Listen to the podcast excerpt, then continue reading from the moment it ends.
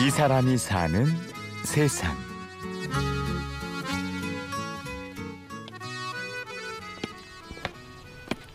오늘 특별히 괜찮은 걸 구웠어요. 한번 같이 드셔보시죠.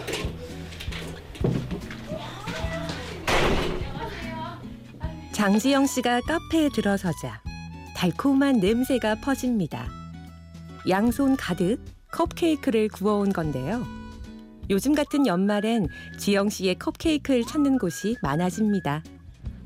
매일 배달이 요즘은 왜냐면 연말이라서 이 케이크 쪽은 확실히 약간 기분 좋은 음식이어가지고 파티나 뭐 이런 데 많이 음식으로 나가는데 그리고 다과다 보니까 이제 연말이 되면 될수록 바쁘죠.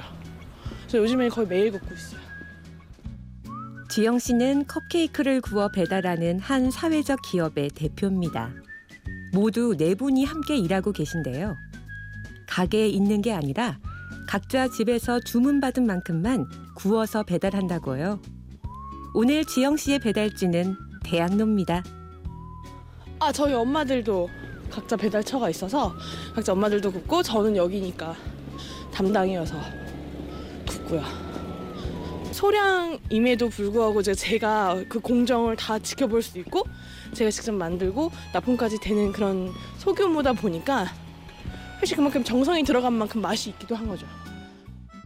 지영 씨와 함께 컵케이크를 굽는 동료들은 모두 엄마들입니다.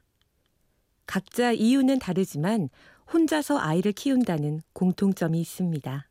양육자가 엄마 딱 한 사람이잖아요. 그러니까 어, 말 그대로 손 발이 다 묶이는 거거든요. 아이가 어렸을 때는.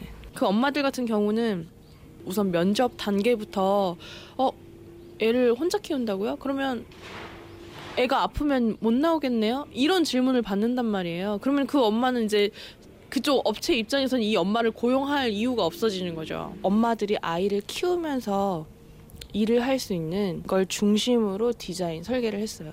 창업할 당시. 그래서 지금 그런 형태로 일을 하고 있습니다. 지영 씨는 27살에 엄마가 됐습니다. 당시 출판사에서 일하고 있었는데요. 재능 많은 지영 씨를 두고 주위 어른들은 지레 걱정이 많았죠. 그런 얘기 많이 들었어요. 아 날개가 꺾였다라든가 그러니까 어른들이 지나가시는 말씀이지만 그냥 어 날개가 너무 재능이 많은 친구인데 날개가 꺾여서 안 됐다라는 얘기를 하시더라고요. 근데 이미 아이를 혼자 낳아서 키우니까 그거 자체가 흉이라고 보시는 거죠. 그런 시점에서는 그럴 수 있을 것 같아요.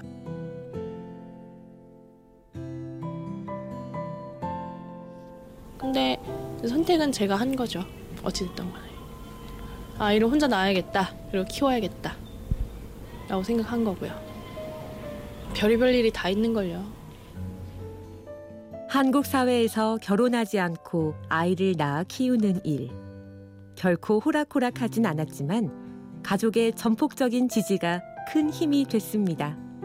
아 그게 좀 약간 돌연변이 같은 케이스예요. 저희 부모님 같은 경우는 그래 같이 낳아서 키우자. 그다음에 이제 태어날 때부터 기쁘게 맞아 주셨고 사실 저한테도 도움이 예, 어쨌든 3대가 살고 있는 거잖아요. 부모님과 예, 저와 아이가 이렇게 3대가 있는 건데 그 상황에서 저는 부모님의 자식으로서의 삶도 살면서 아이의 부모로서의 삶도 사니까 저는 좀 배우는 게 많아요. 육아에도 많이 도움이 되고 아이한테는 잘 얘기를 해줬어요.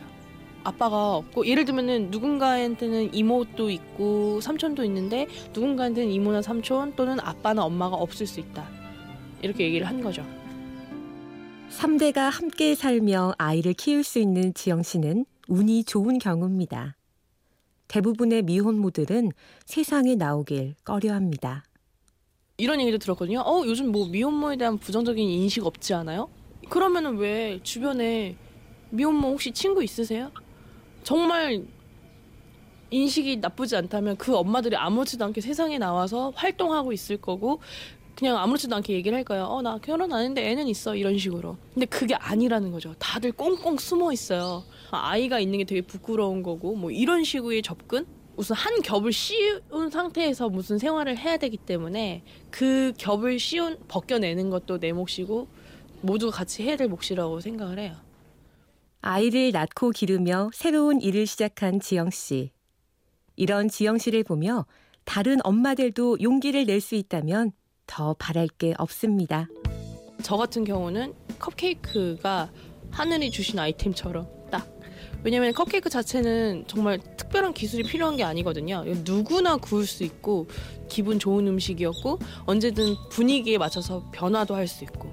그래서 제 스스로가 재밌어서 이거를 사회적 문제를 해결하는데 사용하고 있는 거고 어디 가서 먼저 미혼모들이 만드는 겁니다. 드셔주세요. 이러지 않거든요. 그냥 저희가 용감한 선택을 했으니까 그 기운을 담아서 보내면 되겠다라고 생각한 거예요. 그래서 이런 일을 하는 게 엄청 재밌어요. 지영 씨는 아이들에게서 희망을 봅니다. 그리고 지금도 꼭꼭 숨어 있는 엄마들에게 세상으로 나와서 같이 살자고 말합니다. 아이들을 먼저 생각하게 되는 건데 그 아이들을 지켜주고 싶은 거죠. 그게 별게 아니라는 걸. 그리고 지금도 혼자 고민하고 있는 엄마들이 되게 많을 것 같아요. 청소년 미혼모 친구들도 그렇고. 근데 그게 그냥 살아가면서 벌어질 수 있는 일일 뿐이라는 걸 그게 막 엄청난 상처고 막 엄청나게 내 날개가 막 가끔씩 꺾였다는 그런 식의 표현을 들을 만큼의 일이 아니라는 걸 알려주는 게 중요한 것 같아요.